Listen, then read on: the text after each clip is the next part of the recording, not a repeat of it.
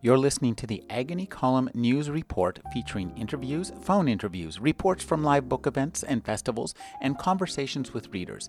You can find additional news, interviews, book reviews, and more five days a week at the Agony Column website at trashotron.com slash agony.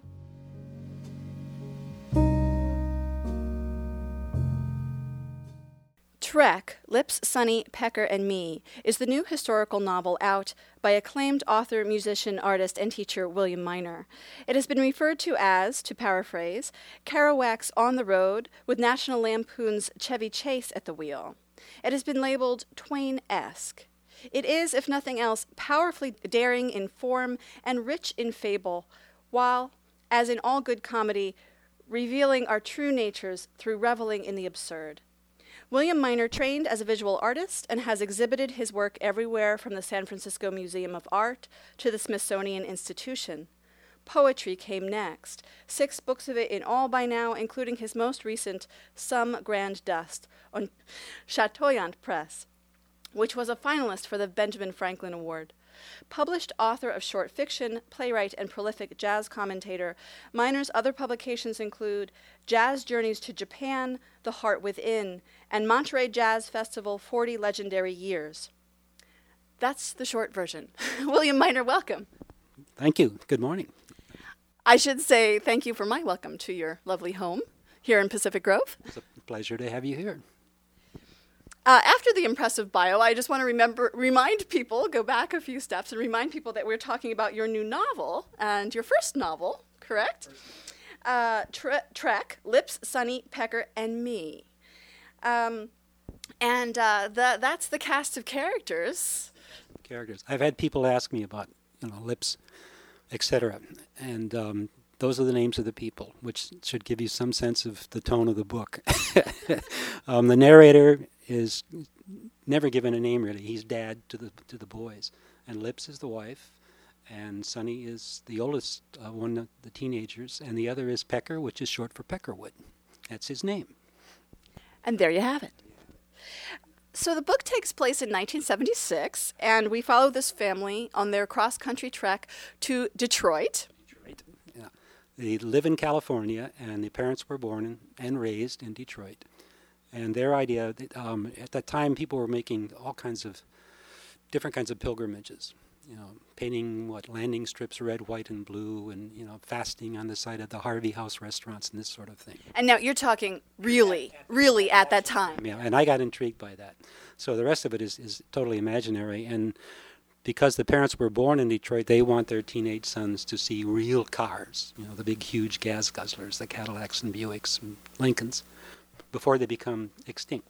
And so that's their concept of a pilgrimage, and they start out to, to go to Detroit to do that. So I, I do find this really uh, really interesting because although it was written in '76 and it's about '76, it was written in '76, right? You wrote, wrote it a long time back. Curious history. I, uh, yeah, I wrote a, a, draft in at that time, and took a lot of notes and then and wrote a draft. And um, I had an agent in New York City who got very enthused about the book. Um, she made a fortune off Garrison Keillor and not a dime off of me. it, it didn't happen. So I put it aside and then I revised it extensively and entered it in a contest in 1999, which was open to all Northern California writers, and I got first prize for first chapters of a novel. And I thought, here we go, and it still didn't happen. Mm. So I've, I've, waited until now, and I and I found a publisher locally. Um, Patricia Hamilton at Park Place Publications who did it. So it finally, I have it. It's in print. It's there. And the contest you're referring to is the Sacramento Public Library, Friends of the Sacramento Public Library. Exactly. Yeah. Yeah. Yeah. Well, you know, it's it is so interesting that um, although set then and and written over the last 30 years, it seems oddly or not oddly, timely. I mean, because here we are, while the uh, American car industry bucks and shudders, and the American public seems to be oscillating between the Hummer and the hybrid. Um, they're going to Detroit. Yeah, I think I think in the back you know, it says that maybe these sat- satirical elements are more appropriate to this area than they were even then, and I and I, th- sorry to say in a way that that's probably true. Yeah. Well, um, Robert Sward, who is, of course, a Santa Cruz uh, poet and, and author, called it a Twain style. Is that that's um, quite a compliment, I, I, I think. And um, do do was that intentional? Was that what? Do you have any um, thoughts on that? One of the very nice things that happened when I had the agent in New York is um, people were responding favorably, even though maybe it was too late. I don't know, but uh, people did make comparisons to Mark Twain. And another person was uh, Peter DeVries, who's one of my favorite writers. Um, I grew up on Mark Twain. I had a grandfather, Dad Gale, on my mom's side. Um, he was an intellectual and he was confined to a sanitarium for tuberculosis, which they did in those days. And when I was a baby, my mother used to take me out and hold me up, and he would wave to us and throw kisses from the third floor. Um, but he gave her a complete set of Mark Twain's. Matter of fact, this is sitting right over there on the shelf, and um, Mark Twain's works. So I grew up on, and I, I got those, and I grew up on Mark Twain, and I even have a manuscript which some people say is probably from a draft of um, Huck Finn. And I, I love Mark Twain, you know. And my father was sort of a throwback on Mark Twain. There were a group of writers, um, let's see, between about 1835 and just up right up to the Civil War in 1861, called the humorists of the old Southwest, you know, and that was not New Mexico and Arizona. That was Alabama, Mississippi, Louisiana, Arkansas. And my dad grew up in Arkansas um, and came north, as so many people did during the Depression. You know.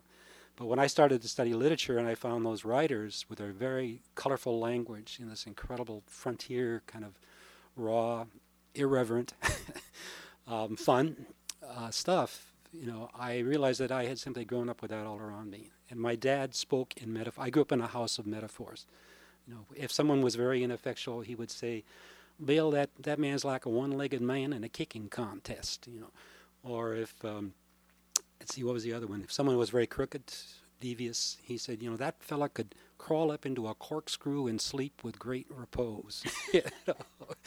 And the other one, I, I realize this is a family show, so I can't say it completely. But if someone was very wealthy, he was rich. His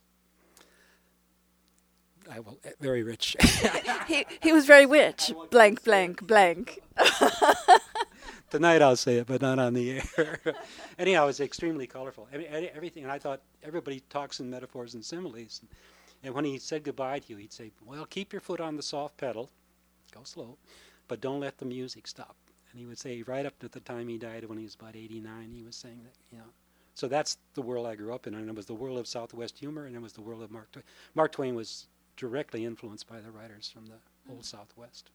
Have you seen Hal Holbrook's Mark Twain show? Uh, yeah, I used to teach a class at MPC um, in American Humor and Comedy, and I, I MPC being the Monterey Peninsula College. Yeah, excuse me, yes, and uh, I, I, played that. Was, he's wonderful. He's amazing. Yeah. He is Mark Twain. Yeah. I had the pleasure of, of interviewing him as well, and he, he's a wonderful man, Hal Holbrook. Yeah. Well, um, so introduce us, if you will, uh, to the leader of the pack, so to speak, this unnamed dad. T- give us a little of the flavor of, of who, who this family is. Okay. Um, I'll go back to the you know the writers of the old Southwest. One of the ingredients of that kind of storytelling, there was a su- supposedly superior creature. I mean, they were written by lawyers and, and um, doctors and legislators and people. But what they were really writing about were the so-called yokels, who were the colorful, the Sut Lovingoods, you know, which were really the fascinating element in those stories. Um, and the narrator has pretensions. I mean, he's trying to find himself. Um, he's sort of a lost soul, as I see him. This dad. He wants to be a good father, and, he, and this trip is really important to him. The trek, except in a way, it's absurd to go back and see cars that are going to be extinct, you know, and it's a disaster for on another thing. So when they return, they decided they hear about what's called the Jarvis Spindleshank Overland Trail Reenactment Party, and that was going on too at that time, in, at the bicentennial, and they decided to join this. But of course, you can't be yourself; you have to be someone who was on the original trek. Well, he is the most un-mountain man-like human being in the universe. and of course, he decides he's found out, discovered Jim Bridger in Cody, Wyoming, and he decides he wants to be a mountain man. You know, and he sets out to do that. So a lot of the story is about these people trying to f- find themselves. And of course, they go about it in the wrong way by being somebody they're, but, but they're not. You know, Pecker decides he wants to be a missionary. You know, and Pecker's just sort of a lusty young teenage kid. You know, with a lot of hormonal activity going on. Um, and Lips wants to just be the wife, and uh, but she, he, you know, the narrator says no, you have to be somebody else. So she becomes a Minatari, Native American maiden. You know. Um, so there's a lot of play acting going on, and I hope a, a lot of fun. You know, and eventually, well, they are redeemed in a sense, but I won't tell you how. they find themselves, I guess, is the best way to put it. Stories within stories. Um, lots of stories within stories, and and including uh, and how the book is uh, uh, constructed. It's constructed with uh, or in the form of letters that the dad uh, is writing on, along this trip, and um, when the book begins, actually the father uh, has passed away. And as it says in the prologue uh, written by his son Pecker, he choked to death on an herbal almond with natural honey center cough drop. And then uh, Pecker goes on to tell us that these letters, uh, in quotes, were important to him as an account of something he and we lived through. I now offer them up to the world, significant as a long shot, to American history perhaps, or to our culture in general. A record of events that took place in the life of one American family in the year of the American bicentennial, 1976. Well, the letters were never sent. And um, in the original draft version I had long ago, the book began with the first letter, and so you thought these are authentic letters that someone received. And then with the pr- prelude now, um, you you realize that you know the father's dead, and that these letters were not ever sent because Pecker has has all of them. And Pecker's conclusion is they were really written for the family itself, like he was keeping a journal or a log, you know, and that makes it more meaningful to me. He's a very lonely, sort of cut off guy, you know, who does find some fulfillment at the end. Well, let's hear. Let's hear from the book, and uh, maybe you can just introduce the passage that you're going to read, and then uh, give us a sample. Um, this is on the journey to Detroit, and the father has insisted that they're going to camp out, um, and yet they stay at a motel on the very first night. So the irony is there, right from the start. And again, going back to Southwest humor, there's it's uh, it's really zany kind of. Frontier was rough. It was hard. So you get some violence coupled with in that kind of writing, and it's in Twain also, you get violence coupled with a, a, great deal of humor or a great deal of horseplay, you know, and that's what I was after. So this is Winnemucca, Nevada, July 2nd, 1976. We planned to camp out on this trip. Now that they're in their teens, Sonny and Pecker have grown wild over weather and the earth. They long to sleep in tents, we're going to do things, at least until we get to Detroit, as they should be done out in the ground, under the sky, over the fire, ungarnished, rude, crude, good. The last three words for me form a kind of slogan in my head. However, we decided that because Winnemucca is such a horrible place outdoors, we should spend the first night in a motel. We chose the frontier. There's a big sign out front that says just that. The establishment has low rates, queue beds, heated pool, colored coffee, air conditioned phones. Or so the sign said. When I pointed these errors out to the manager, he just laughed and charged me a dollar extra for noticing. Beneath the sign, which was blinking on and off, two large plastic deer stood. Each had large, sympathetic eyes. Beside them, there was some kind of free form sculpture piece, which the manager told me was a gift from his brother in law. It resembled the zipper on a pair of trousers. We hadn't been in the place for more than an hour before someone shot and killed one of the plastic deer. I helped the manager, whose name was Frank, bury it behind the pool. He and I became fast friends. While we were working, Frank, when I informed him of the purpose of ours, told me of other bicentennial pilgrimages. He said he'd heard about a man who plans to stop at every Legion post along Interstate 80 and shake hands with the coach of every locally sponsored softball team. He said someone had checked into the motel who was pogo sticking his way across America. Another was heading south, planning to fast on the site of each former Harvey House restaurant on the Santa Fe Trail. I asked him what he planned to do, and he said, Nothing, just bury this plastic deer. I also asked Frank if he wasn't disturbed by the act of violence responsible for the deer's death. He looked at me as if he might charge me an extra dollar for noticing. It's just pre 4th of July hijinks, he said. And that's when it dawned on me. We haven't exactly set about our trip at the most propitious moment, have we? I hadn't given a thought to either the date or the crowds. Depressed, I left Frank and went to sit by the pool. I watched young girls get in and out, and I listened to the ice machine. The ice machine seems to be a popular spot here at the Frontier Motel. I listened to it for an hour and noticed that it was visited more than a hundred times by various persons and residents, some more than twice. Machine is fascinating. It gives off a slow hum, then comes a sudden whir of activity, a lavish clanking, a falling, a gush of cubes being born. I smiled at the recipients of these cubes, watching them fill their buckets while I sat beneath a green light shaped like an avocado. A girl in a nightgown came when it grew dark and sat in the shallow end of the pool. She was holding a baby. The water made her breasts peek through the nightgown, wet and soft. I thought of lips back in our room she and Sonny and Pecker scanning the color TV for which we'd paid an extra dollar, even though there was no reception whatsoever in this town. Before midnight, someone shot and killed the other plastic deer. In the morning, I helped Frank bury the second casualty. He'd also found just before breakfast the body of one of his customers floating in the pool. Who is he? I asked. Was, Frank said. Who was he? Surveyor, he said. He lived here regular. Used to go off and map out the desert. Government job. Quiet fellow. Never said a word. Always paid his bill on time. I told him never go in the pool after ten. We put him in the hole next to the deer. What did he die of? I asked. Going in the pool after ten, I guess, Frank said. Well, it's awful, I said. Well, Frank, the manager said, who needs a map of the desert anyway? Lips, Sonny Pecker, and I left Frank at his motel and headed out over Pumpernickel Valley, a dry, cracked flatland spotted with sage. That's, I think that's a great sampling for folks. That's pretty much the way the trip to Detroit goes. well, um, tell me, uh, you know, the, the, the wild zaniness. I, what I want to know is, as you're writing, are you just jumping off as far as you can go, or or what is your measure of the right nutty detail? How do you know when or if it's time to kill the plastic deer or to send the Cache Valley cheese queen and her float off the side of the road, uh, down the mountain. Take us behind the scenes in the process. And I have a feeling we're going back to those those Southwest writers again. Yeah.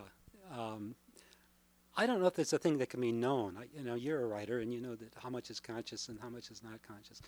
Um, there was a lot going on at the time of the bicentennial, so I, you know, I read the papers religiously and, and watched the things that were happening. I would say that 80% of what's in there, though, is stuff I made up, you know. But once I got the spirit of the zany, you know, I won't call it misplaced patriotism, but it was a very exaggerated kind of plagiarism of, of patriotism.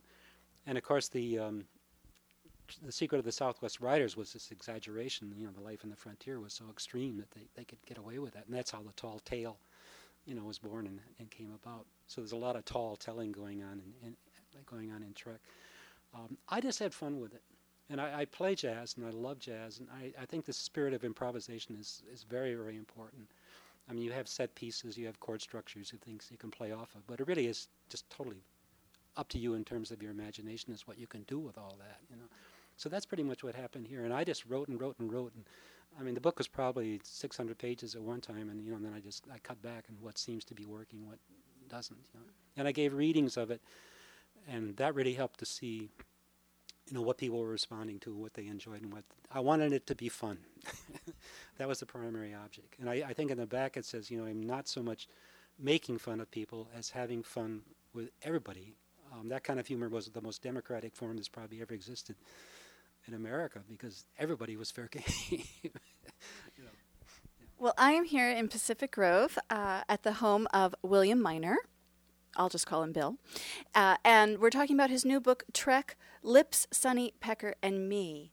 And um, just, just to kind of keep going on, on what you've been talking about, um, you know, wrapped into the story and into the humor, I wasn't sure what to call it, but there is this kind of, at times, I'm going to call it an unfavorable critique of, of, of and it's implied. It's implied in the humor, maybe um, of of what was going on at the time or of of, of the country, um, and you know, and yet it's it's clear that a book like this could not have been written by someone who did not, you know, had and has a strong dislike for uh, his country or or what was going on. It, it, seems like the book itself is some sort of um, evidence of exactly the opposite. You know, that, that someone who would take the time to look at, at this and critique this um, really has a, a, love there.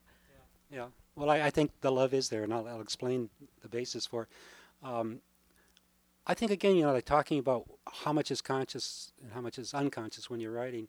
Um, the same thing is true of satire. You know, if you have to start pointing out satirical elements, then you failed. You know, so my feeling about that is okay. They're there. I know they're there. They're things I, you know. Um, I think one thing that was happening then, and, and and I think it's even happening more so today, is people just being out for themselves. I don't drive. Um, I haven't driven for years, so I walk everywhere. You know, and it's a dangerous enterprise. being a pedestrian, a walking pedestrian. And the look, you know, the anger, the haste, the frustration on people's faces, and especially with the um, insanity of cell phones now. You know, I've almost been run down twice in the streets of Pacific Grove, you know. But I think that, you know, it's an era of, you know, everybody is each person is out for him or her, herself it seems there's so much of that going on and i think that's sad, that's too bad you know and that's what the way these people start out in the beginning you know the story they each have a sort of agenda and then they um, and they have to learn how to live together and i think in that sense it's a it's a genuine family story because they are a family but they fall apart lips has a nervous breakdown they're going to ship her COD when she's cured, you know, to Detroit. Um, there's a fight in Moorcroft that Sonny gets into, and he lights out on his own, you know. And you, and they, at one point in the book, you wonder, are these people ever going to get back together again as a family? And, and I can happily say they that they do. You know. Well, take us a little bit into the, the family dynamics and, and dysfunction. I mean, would you see these folks really as just a magnified version of any of our families? And uh, obviously, that wouldn't preclude dysfunction. um, yes. the short, the short. I would, yeah. I won't say too much about my own family, but it was brilliantly dysfunctional. Uh, my sister joked in, in the blurb about my fine sense of the absurd, which is on the back, and she said, "Well, I wonder where you got that." you know, um, the positive thing, wonderful thing about my own family was um, my father was from the rural South, you know, and he was as Southern as you can possibly be. And my grandfather, on his side, um, joined the Confederate Army when he was 14 years of age and was at Gettysburg at 16, loading, loading 20 pound cannonballs. I did a pilgrimage there and, and stood on the ex- exact spot where he stood. Um, and they all came out of Charlottesville, Virginia, and then when the war was over, he went out west and, and then ended up in Arkansas where my father was born. So that was one, part. and there were authors in that in the family who wrote about the um, about the Civil War. So that was one ingredient, and the other was my mother's complete Yankee, um, New England, Massachusetts, and um, and then upstate New York, and then they came to Detroit, and one of her relatives was the first mayor of the city of Detroit. You know, um, so there's a long-standing family history, which I'm I'm working on now in a book called The Inherited Heart, which which is a memoir. Um, so I feel very much I'm about as American in that sense. You, know, you can be with all these different elements coming coming together. You know, um, but I think you know there is such a thing as a sort of misplaced or exaggerated or fake, perhaps, patriotism, which um, I had fun with or try to have fun with in, in this book. Well, I'm wondering a little bit more about um, your own uh, story and and who. Uh, who traveled along with you on on your road. Uh, th- that 30 years of the making of the book, um, you revealed a little bit, but um, you know, any anything else that you want to to share? Any any any anecdotes that um, from from your own life that you want to share that got um, embellished and emblazoned in the story? Well, it goes back more than 30 years, I think. Um, probably, the, you know, this novel is the least autobiographical piece of work I've ever I've ever done. Um, and yet I um, was on the road in 1956. I was an art student at a school called Pratt Institute in Brooklyn and got a little disenchanted, not with the school, which I loved. It was a very exciting time. Um, a lot of closeness between jazz musicians. I was playing music at a place called the 456 Club, playing piano. Um, visual artists, writers, poets, and, and that going on. Was very exciting. But I was young and restless, so I took off with a friend named Harry Rich, and we hitchhiked across country. Uh, we went to Denver. We went south to El Paso. We went into Juarez. We climbed a mountain in Mexico and all this kind of stuff. And I'll give you one little anecdote. We were running out of money going through Texas, and this fellow had his arm out the window and gave, he gave us a ride. And and we, he knew we were running out of money. So "What you boys going to do?" and we looked at the rigs and we said, "Well, we'll probably go to work on the oil rigs." You know, and he, lifted it. He said, "Oh, I worked on the oil rigs 30 year before the accident." he lifted his arm, and it was cut off just below the shoulder. And he told us a story about the pipes swinging by, and he had to grab them with a wrench and missed. And so we kept right on going and got jobs as dishwashers. I was at Big Jack's Drive-In on Wilshire Boulevard, and in Santa Monica. But that was my first, you know, this was a year after Kerouac's On the Road came out. So that was my first cross country trek. And then with my family, we've we've made several. Could be our relatives. We moved to California, and the relatives were back in Detroit. So literally, in a sense, you know, we were making those treks. So I just accumulated material over the years. I mean, everything I've observed, and then I did a lot of study and reading about the mountain men, Jim Bridger, you know, the frontier you know what was going on. So there's a there's a solid historical basis for for much of the book. I hope. I think. Yeah, and also a personal basis. You know, even though it's not autobiographical. Yeah. But you, you know this as a writer. Whatever you can get your hands on goes into your writing if you can find a place for it. And even the stuff you don't think is there, when you look again, there it is. um, well, I, you know, I, I'm you've mentioned along the way, you know, obviously you're a musician and, and, an, and a visual artist, and, and a, in the introduction, I, I went through some of your bio, but um, do you ever have to, I mean, do you have to choose among your passions? How do you focus your time and energies? Do you have to ever have to make hard choices, or is it all, is it all one, one love, one energy? I think, you know, it's comfortable in the sense of people talk about writer's block. Well, I've, I've never had that extensively, but if it ever shows itself, I can go over and do something else. I can sit down and try to compose something on the piano.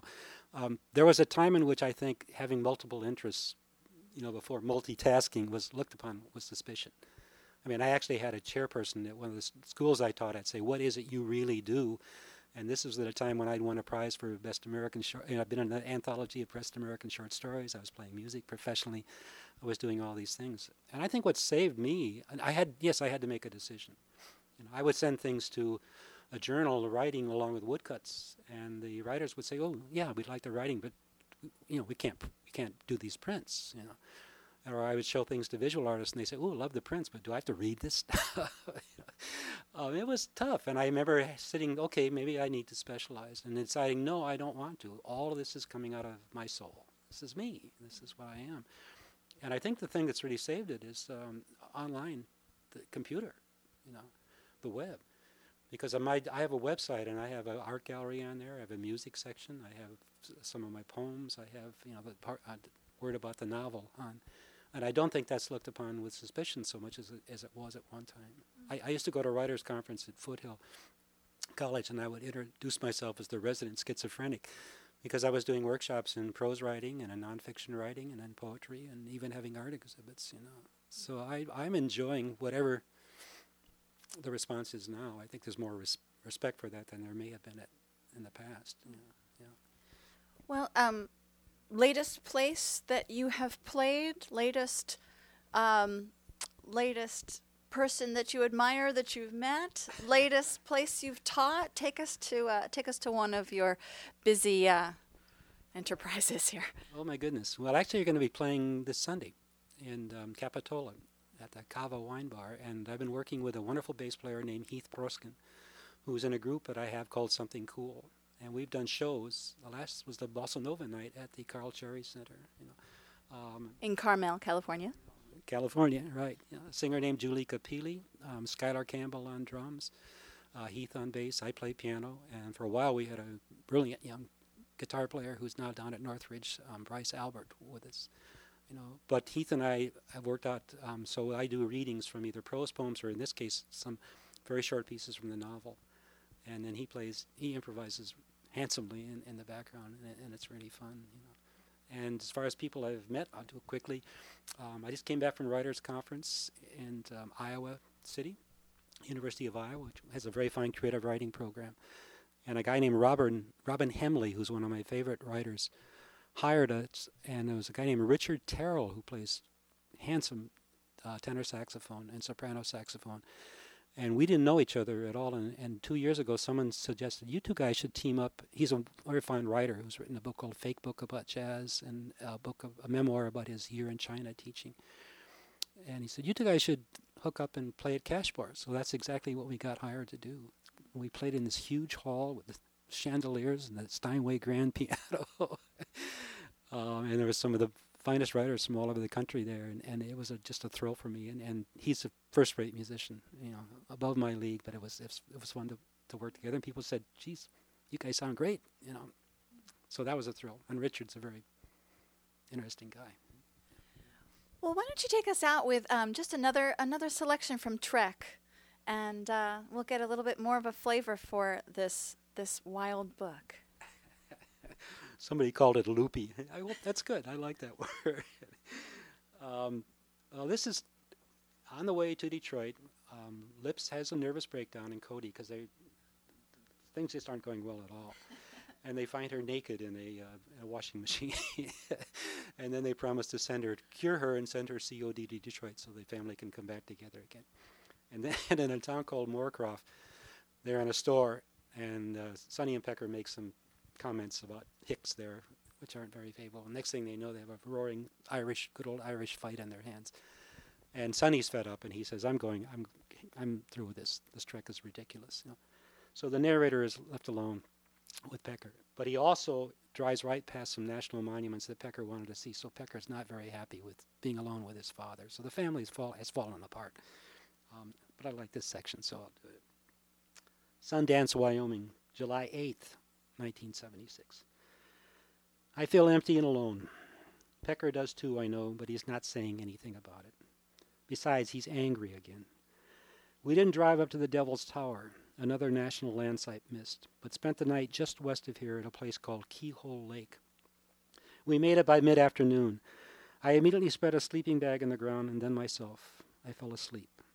Pecker walked over to the swimming area and tried unsuccessfully to get near some girls.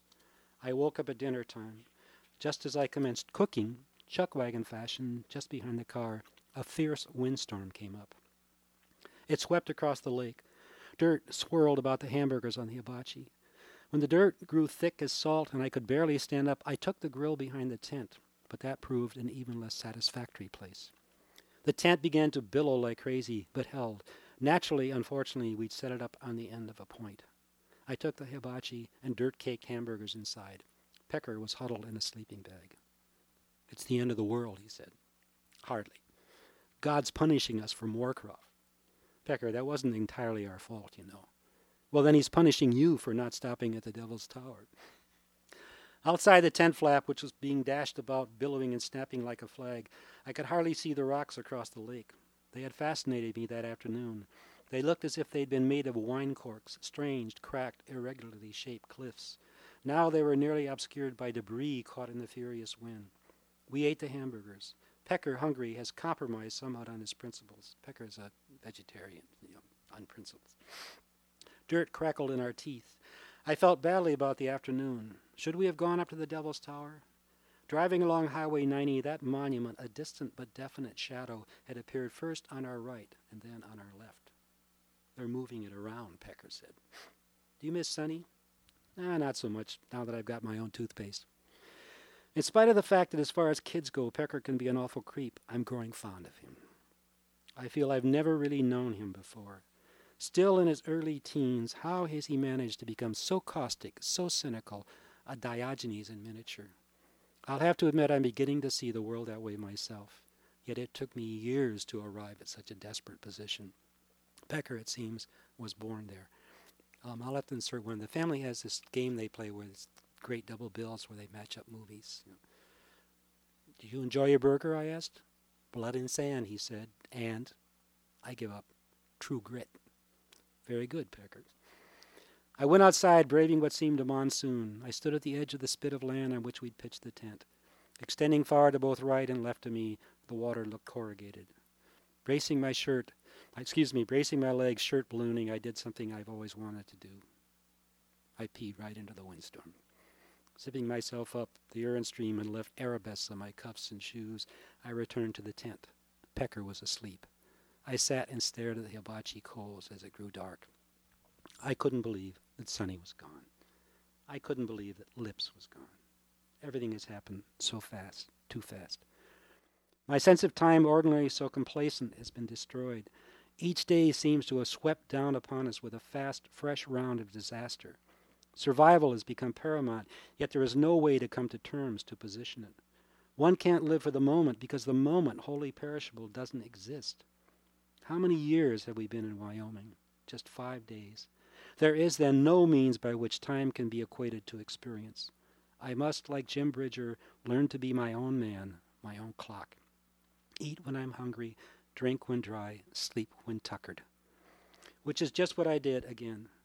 First, I set the coals outside the tent, and then, devoid of two cherished loved ones, I dozed off in my lonely vigil beside a teenage son who just then seemed to be the oldest living person in the world.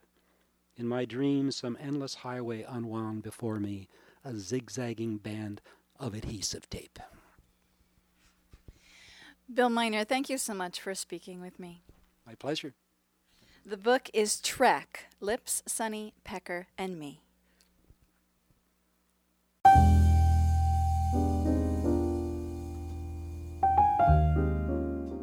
You're listening to the Agony Column News Report featuring interviews, phone interviews, reports from live book events and festivals, and conversations with readers.